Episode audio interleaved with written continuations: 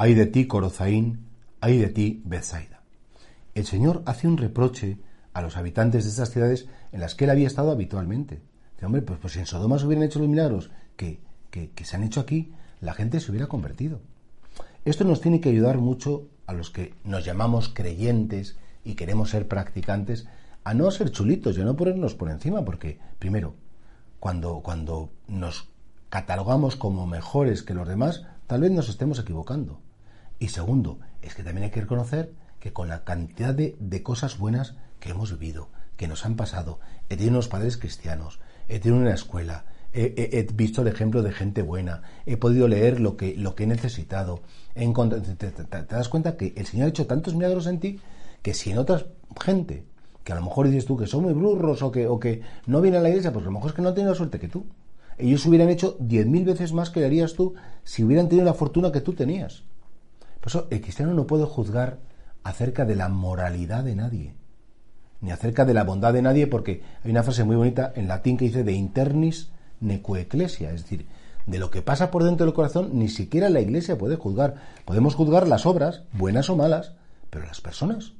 Pues, pues claro que no. Porque claro, el Señor hace ese reproche precisamente a la gente que más le había visto, a la gente que más había estado con él.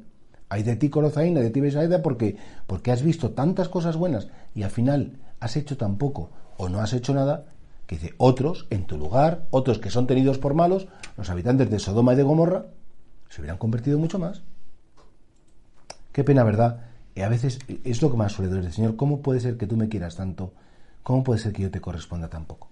¿Cómo puede ser que yo haya visto cosas tan maravillosas y siga todavía con mis dudas, con mis debilidades? Bueno, sí, se explica por mi debilidad. Por mi debilidad, pero ojalá, Señor, y es lo que te pido, con motivo de esta palabra de vida, que tu Espíritu Santo venga en ayuda de mi debilidad y que por lo menos desee producir una serie de frutos que tú tienes derecho a percibir, frutos de conversión. No quiero hacer cosas magníficas ni impresionantes, pero por lo menos la misericordia interior, no juzgar a nadie, vivir siempre la verdad, intentar no decir cosas negativas. Podríamos dar tantos frutos tan sencillos pero tan importantes de conversión que nos tenemos que dar por menos un poco preocupados, Señor. Llevo toda una vida comulgando, escuchando tu palabra, recibiendo cosas buenas, y, sigo así de torpe, así de terco. Convierte mi corazón. Y el Señor, por supuesto, que quiere nuestra conversión, porque quiere nuestro bien. Y por eso, ojalá que ese reproche que hace Jesús a, aquellos lugares y a aquellas personas que más le vean visto, ojalá que no nos lo haga a nosotros, y sino que precisamente todo lo que nos ha querido regalar, que fructifique en nuestro corazón y ojalá que también en los demás.